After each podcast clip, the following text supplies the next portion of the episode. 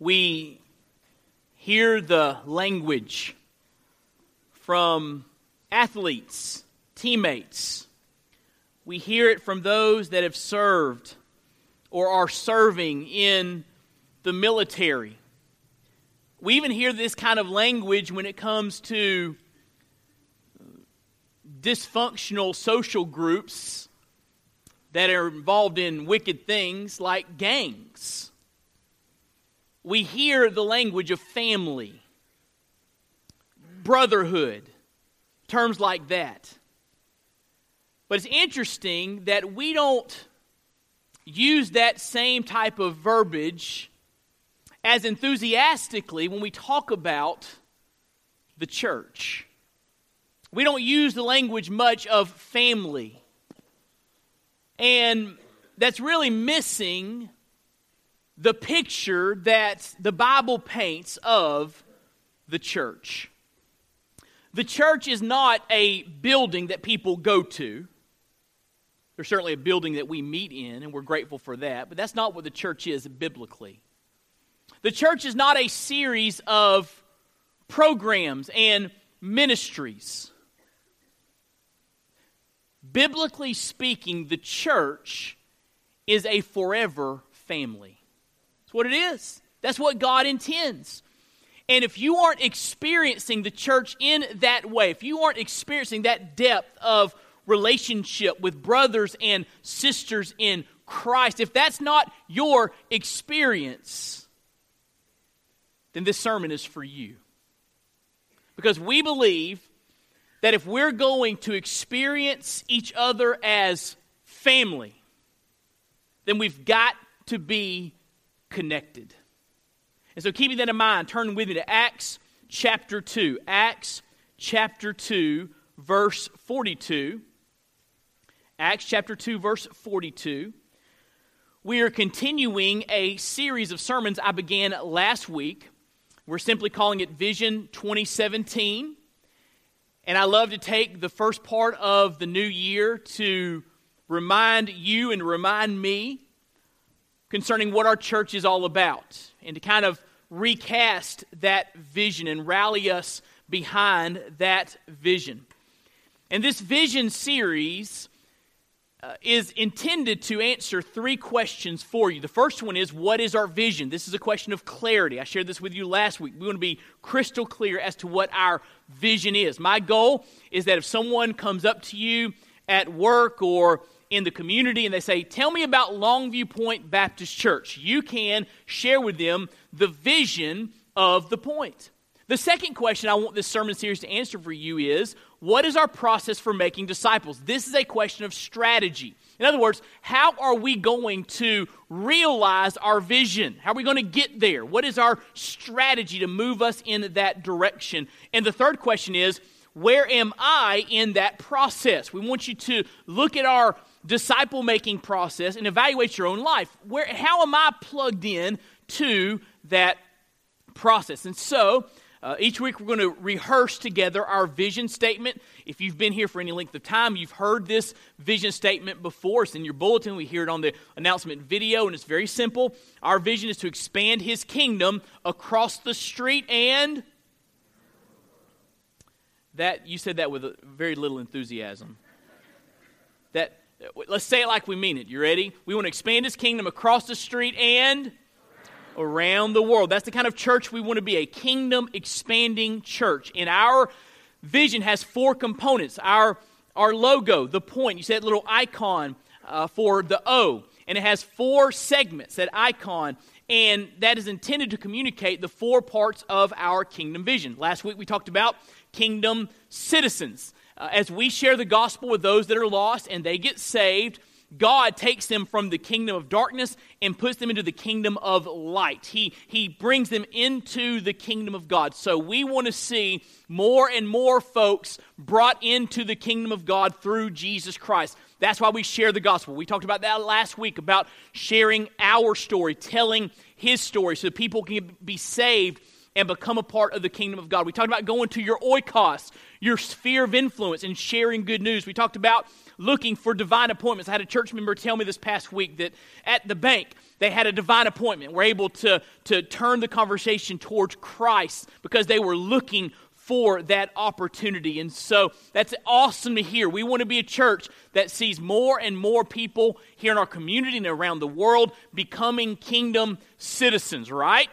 This morning we're talking about kingdom connections. Once you are a part of the kingdom of God, it's time to get connected with the body of Christ, the family of God. We'll talk about that some more in a moment. The third part of our vision, uh, the fourth, com- third component, if you will, is uh, related to kingdom families. We want to uh, in- encourage and equip our homes to be kingdom outposts that shine brightly for Jesus Christ. We'll talk some more about that next week, and I'm excited to share that with you. And then the fourth component of our vision is uh, related to kingdom advance. We want to plant new churches, we want to send teams out and send people out to go to the nations with the gospel of Jesus Christ. We want to advance the kingdom. We want to be consistently going and sending as a church. And you'll notice uh, in the middle of our icon, there's a cross.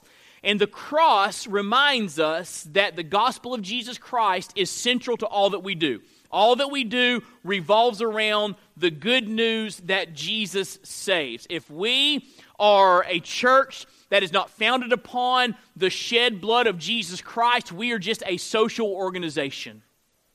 And so we want to be a church that's all about the gospel, the death, the burial, the resurrection of Christ, the only hope for humanity. And the cross in our icon reminds us of that need. And so those are the four components of our vision. We're walking through those one week at a time.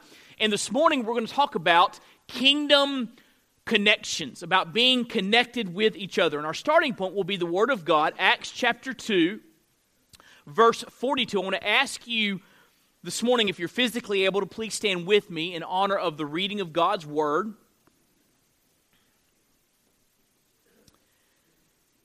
Acts chapter 2, verse 42, the Bible says, And they devoted themselves to the apostles' teaching. Now, who are the they? Well, the they refers to the 3,000 people that had just gotten saved on the day of Pentecost. On that day of Pentecost, the Holy Spirit came upon the apostles with fresh power for preaching the gospel, and Peter preached the gospel there in Jerusalem, and 3,000 people were saved. And we see what happens next with these 3,000 people. We see the, the aftermath of 3,000 people getting saved. It says, They devoted themselves to the apostles' teaching and the fellowship to the breaking of bread and the prayers. And awe came upon every soul, and many wonders and signs were being done through the apostles, and all who believed were together and had all things in common. And they were selling their possessions and belongings and distributing the proceeds to all as any had need. And day by day, attending the temple together and breaking bread in their homes, they received their food with glad and generous hearts, praising God and having favor with all the people. And the Lord added to their number day by day those who were being saved. I studied this passage in my quiet time last week, and I was looking at that verse. The Lord added to their number day by day those who were being saved. And I wrote in the margin, Lord, do it again. What would it be like if we saw people saved every single day through the ministries here at Longview Point Baptist Church? Game changer, right? Keeping that in mind, let's pray together. Father in heaven, hallowed be your name. You are worthy of worship and praise. And what a wonderful opportunity we've had to gather together today and exalt you, the one who is worthy of worship. And now, as we continue to worship you through studying your word, I pray that you would move in a very powerful way in our midst. Lord, by your Spirit, would you open the eyes of our hearts, help us to understand your word, and help us to think deeply and carefully about how it applies to our lives and to our church family. Lord, would you use your word applied to our hearts by your Spirit to change us? And may the gospel of Jesus Christ be lifted up in this place as we are reminded once again where our hope lies. it lies in the finished work of Christ. Lord, remind us of that again. And we'll thank you and praise you for that grace. It's in Jesus' name that we pray. Amen. Thank you. You can be seated. Extraordinary passage 3,000 people saved, and the aftermath is very interesting. We see the Christians here gathering together for large group worship in the temple. I mean, thousands of folks there worshiping Jesus, but then they would meet in small groups in their homes. It's very interesting to see that large group, small group dynamic. And that's what we want here at the point. We want to have wonderful, Christ centered, Bible based, corporate worship where we gather together, we celebrate, we encourage, we equip, we challenge, and we leave this place renewed and determined to live for the glory of God. We want that large worship, uh, large group worship aspect in the life of our church. And hey, by the way, how about the music team this morning? Was that incredible? Uh, praise the Lord for them and they're leading us to the throne of grace. Uh, but, but we want to be that kind of church large group, vibrant, dynamic, reverent worship. But we also want to be a church that meets together in smaller groups because if we don't connect in smaller groups, then we will have folks get lost in the crowd. And we love you and care about you and don't want you to get lost in the crowd. We want you to get to know some folks here so you can have those relationships that are going to be uh, integral for you to grow in your faith. And so we want you to get connected. We're glad you're in the kingdom. Uh, we're, we're glad you're here at our church, but we want you to get connected. That's your next step. If you're a, a, Christ follower, if you've been saved, and hey, by the way, we had a, a gentleman saved last service. Praise the Lord for that. A dad, a husband, gave his life to Jesus last service. God is good. God is moving. So we want to see you saved. We want to see you a part of the fellowship here at Longview Point, and we want you to get connected with a smaller group of folks. Now, the first step in connecting with others at the point is to join a connect group. That's why we call them connect groups. When we say the name, we are, we are relaying the purpose for their existence. We want you to be in a connect group so you can connect with a smaller group of folks. And that we think that is important because we don't want you to get lost in the crowd. Now, some of you are here this morning and say, wait, I want to be lost in the crowd. I, I want to keep a low profile. I don't want anybody getting up in my business. So I'm, I'm just perfectly content being lost in the crowd. Well, listen to me. We want you to consider how God has designed the body of Christ for your growth. And God has designed for you to get connected in the family, and in the context of that community, you will see growth in your life. And so, when we talk about a connect group, we want to see three things happen in our connect groups. This is what our connect groups are all about. And we believe that these three things are happening, we will see greater and greater kingdom connectivity. So, here's the first thing we want to see in our connect groups maturity. Everyone say maturity. Look what it says there in verse 42. And they devoted themselves to the apostles' teaching and the fellowship, the breaking of bread, and the prayers. And so we know that they were gathering in a large group to hear the apostles teach. God was speaking through them. And the apostolic teaching collected is what we call the New Testament now. So we base our ministry here on apostolic teaching, the, the New Testament and the Old Testament as well, the Bible, the Word of God. But the people were gathering and they were hearing the apostles teach truth, and then they would get into small groups where presumably they were unpacking the things they learned from the apostles, spending time together focused on the truth of God's Word. And so, in the context of their putting themselves under the authority of God's word, God's truth, they were growing, they were maturing, which reminds us that the word of God is the foundation for our faith and practice. And I can't over communicate that. The Bible, the Word of God, is our ultimate foundation for faith and practice, what we believe and how we live out our faith. The Bible is the authority, period. And we need to remember that. The Bible is the authority for our corporate gatherings, our large group gatherings, and the Bible is the authority, the foundation for our connect groups as well. Because here's the deal when you were saved, the Bible says you were born again, right? So you might say like this When you were saved, you were a baby Christian and needed to grow into a maturing Christian. And over in 1 Peter, we are told how a Christian grows in their faith. It says we are to long for the pure milk of the word, so that by it we may grow in respect to our salvation. And so you will not grow apart from a consistent intake of the word of God. It's just not going to happen. It's like telling a baby to grow when the baby doesn't have any milk. If we're going to grow, we must have the word of God in our lives. And so, in the ministries of our church, the Word of God is our foundation. It is our authority because when we consistently saturate ourselves with Scripture and engage the Bible, we will grow in our faith. And here's what we believe happens in a small group. As we gather together, study the Bible, and apply God's truth to our lives, we will experience spiritual growth. We believe that that spiritual growth happens best in the context of a small group where you have relationships, where people are encouraging you and challenging you and praying for you. They say, Wade, why do you believe that's the best method for people to grow in their faith, to get in a small group and learn the Word of God in that context? I believe that's the best, me- best method because that's the method that Jesus modeled. And we're not smarter than Jesus. Can I get an amen? How, how did Jesus start a movement that changed the world?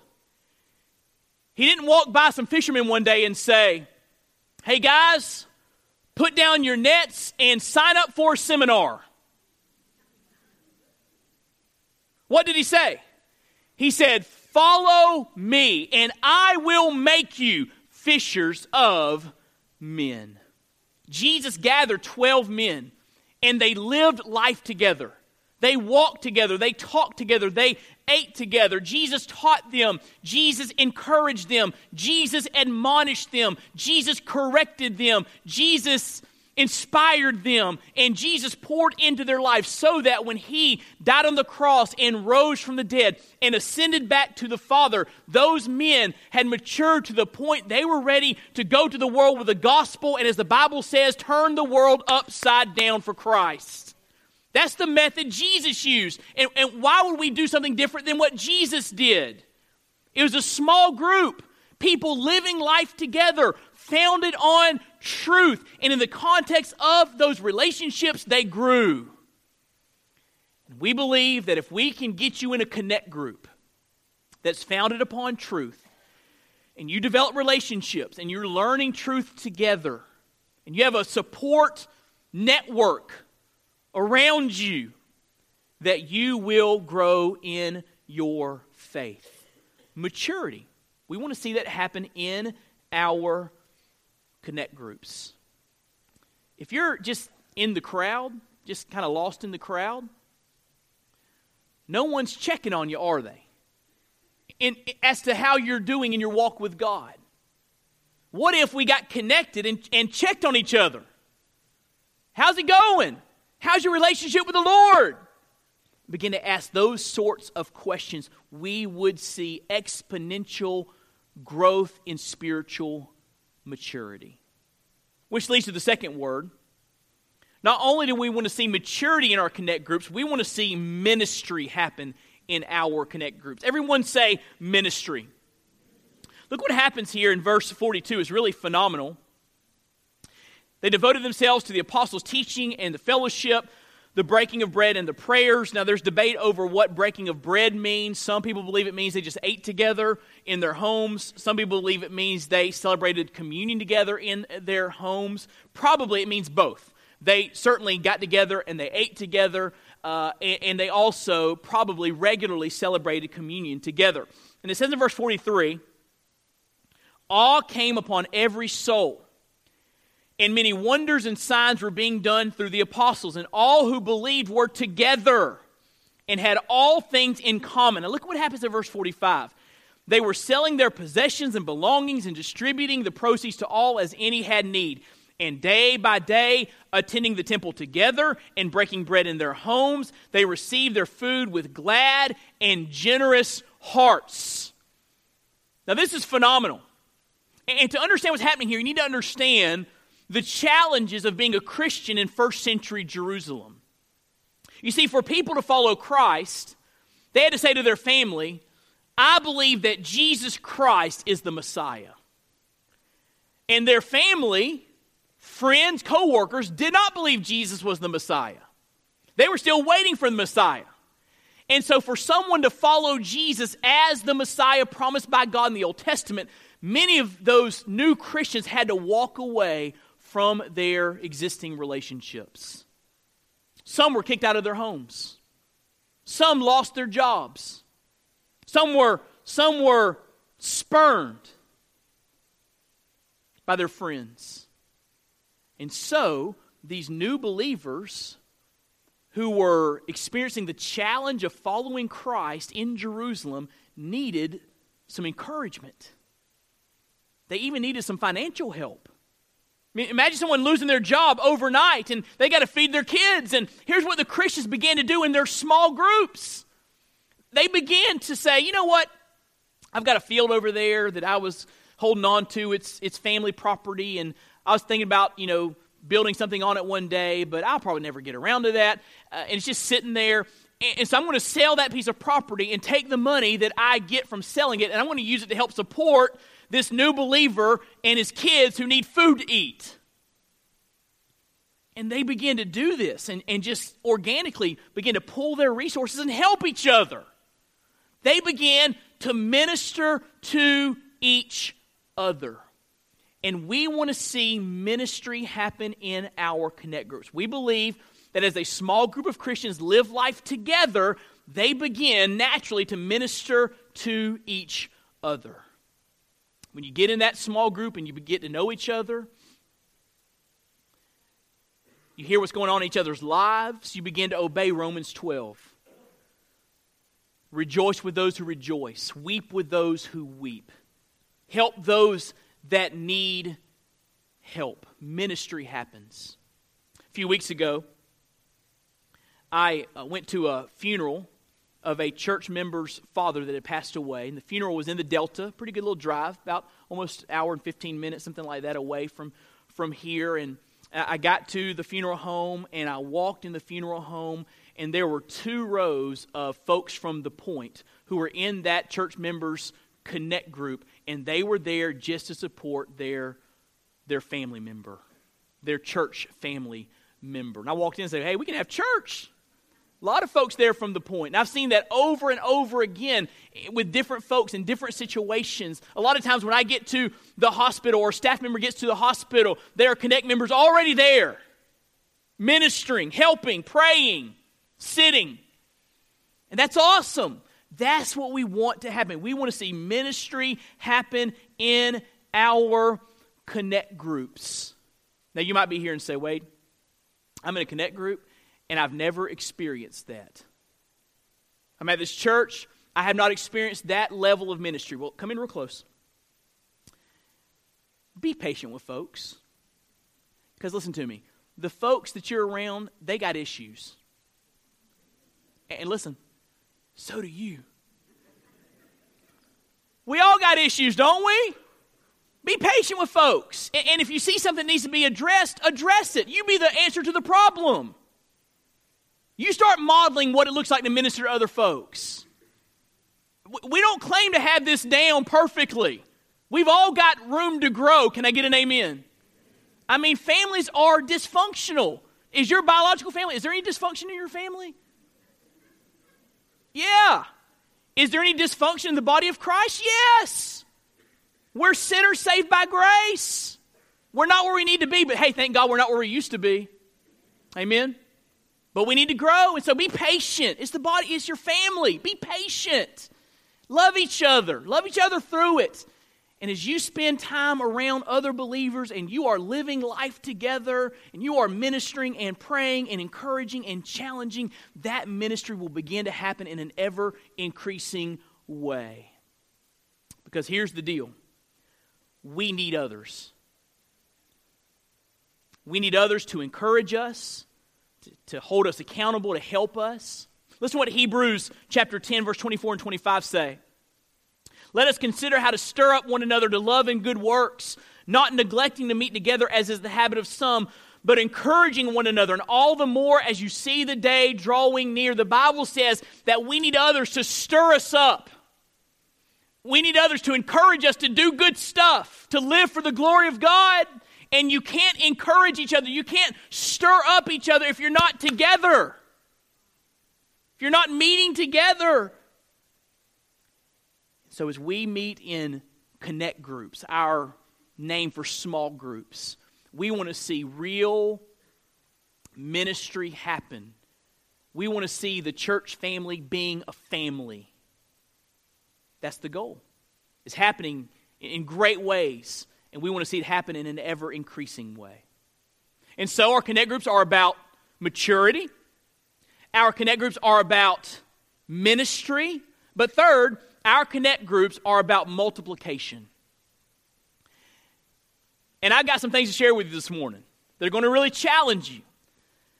But to kind of give you some context, these principles I'm going to share with you in the next few moments are principles that we've been teaching all over the world. We've been privileged by the Lord to be able to go to different continents, different countries, and meet with believers and teach them how to multiply.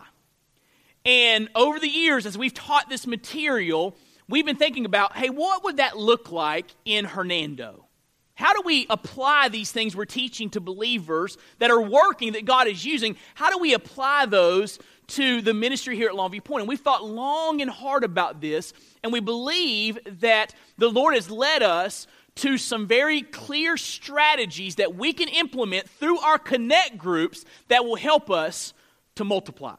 So you say, Wade, what do you, how, how does this happen? How do, how do connect groups multiply? How do we see people reach through our small groups? Number one, by branching. By branching. Now, the biblical basis is found there in verse 47 praising God, having favor with all the people. The Lord added to their number day by day those who were being saved. Now, I believe that we can see more people saved if we will branch. Anyway, what do you mean by branching? Well, think of it like this you and I should be mindful of the size of our connect groups. Because when a group reaches 15 to 17 people, it should divide to start a new group. So, why is that the case? You know, I've passed churches a large Sunday school was held up as a virtue. Like my my Sunday school class has 100 people and we're so big we have to meet in the worship center before church. We have a great group. My question would be, and I'm not disparaging that good ministry can happen in that large Sunday school, but, but my question would be, how many of those 100 people can participate in the discussion? How many of those people can share their hurts and their needs? and ask questions about the Word of God? The question would, the answer would be a very low percentage would actually participate in any kind of discussion. And we believe that that small group setting is the best place to grow. That's what Jesus did. He had 12. We're saying, hey, we'll give you 15 to 17. All right? Because if you get much bigger than that,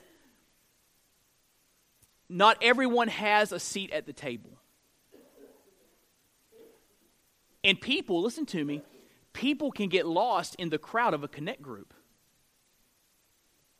Not just this large group gathering, but if your connect group's too big, they can get lost in that crowd. And they're there, they're present, but no one really knows how they're doing. And so we believe if we keep the numbers low, then everyone will have a seat at the table. Here, here's what happens in a lot of small groups whatever, home groups, Sunday school, whatever, you name it. Here's what happens a lot of small groups the group gets too big and it becomes Bible trivia. And you have a new believer show up to a group, and the leader says, Who knows who the wife of Ahab was? And someone says, Jezebel. And this new person says, I didn't know that. I don't know my Bible very well. I think I'm just going to shut up and listen. And the people that have been around for a while that maybe know their Bible pretty good and can tell you that Bible trivia, they're the ones talking. And others are just kind of sitting there, not participating, not, not engaging the scriptures in terms of application and challenge, and practical steps. So we believe that that's going to happen. Groups have to be small. So here's what we're asking you to do.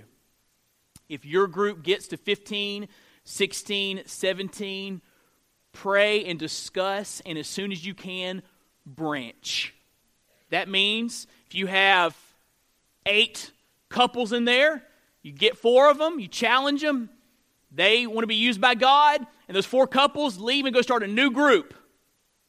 And that way, now your group has room to grow and engage new people, and that group has room to grow and engage new people. And instead of one group, now you have two. And if those groups continue to grow and they branch, then you'll have more, right?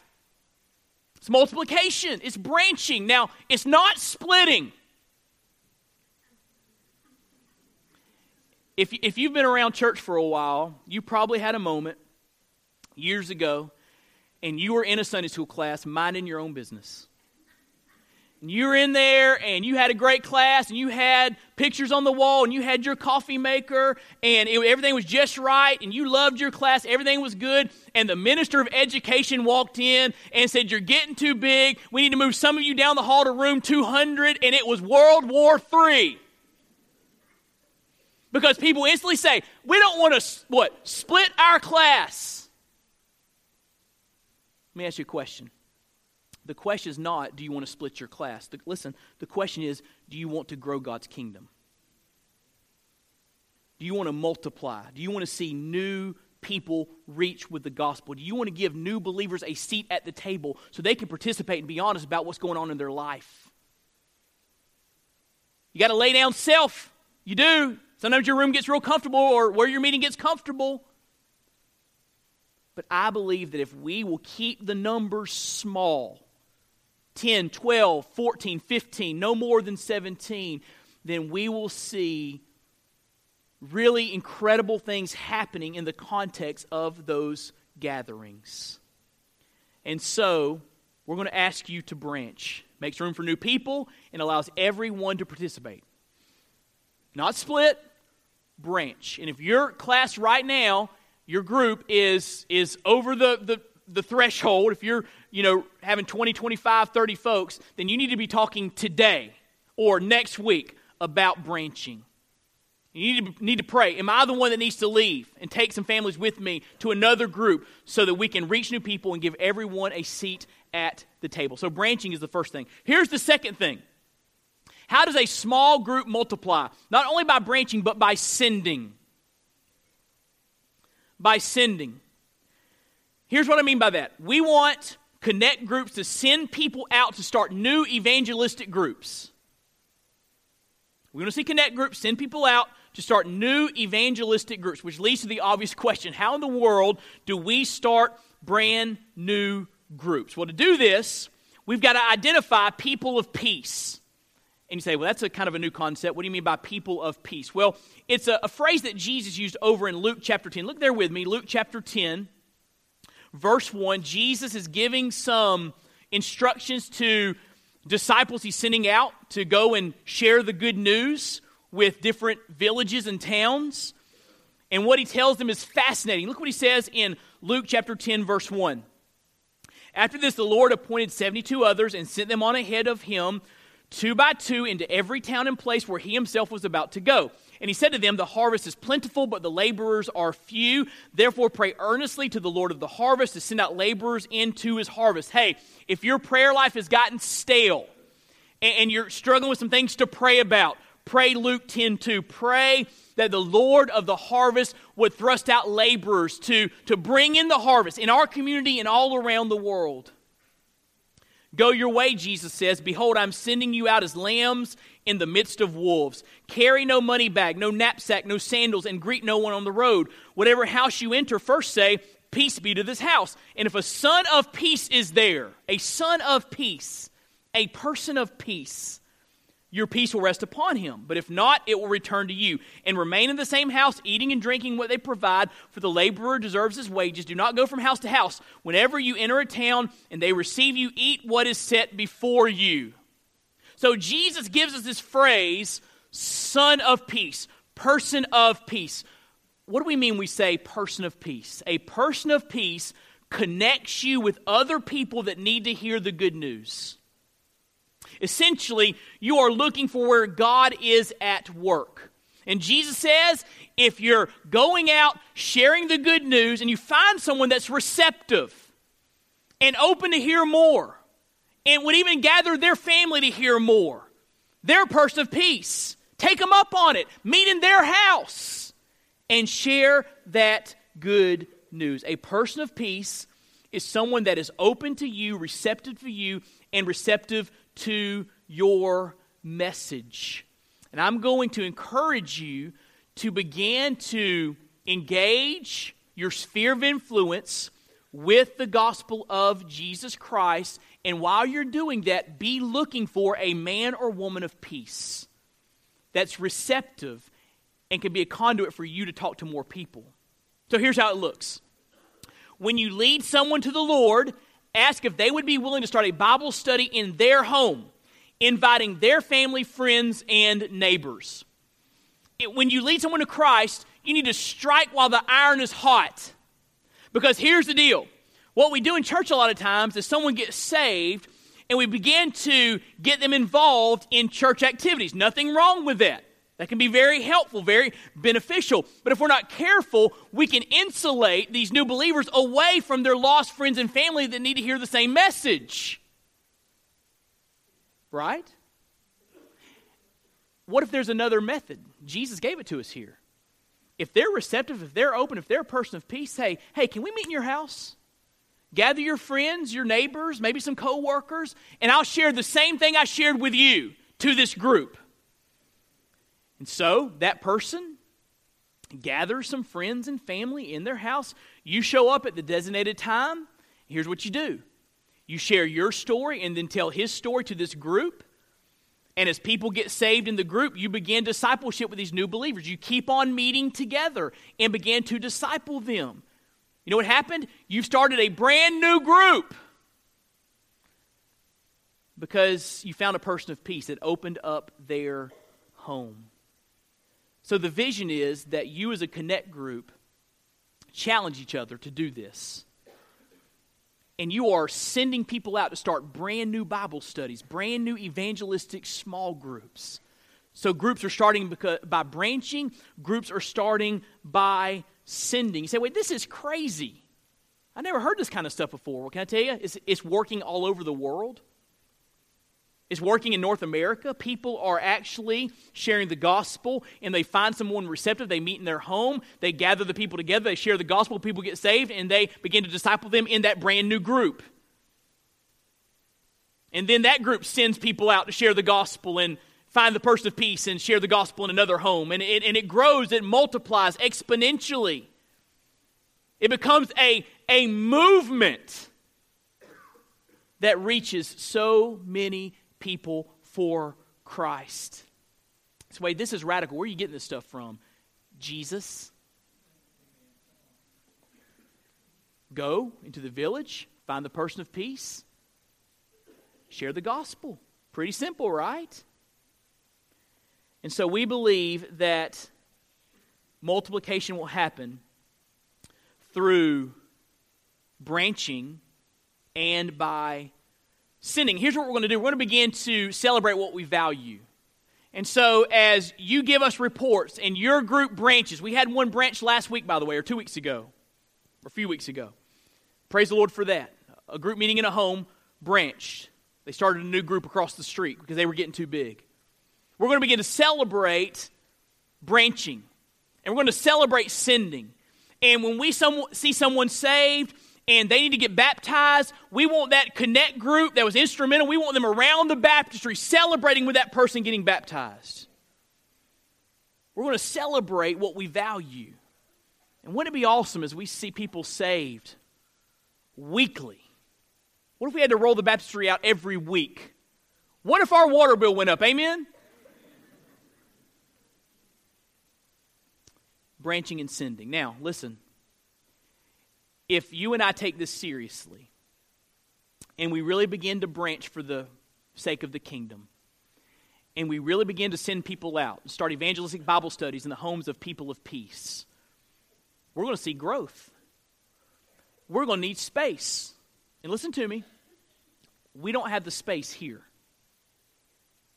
We don't have unlimited potential to reach people by them gathering here on this campus. Now, we're adding some space, and that's wonderful, but we don't have extra small group space. We just don't.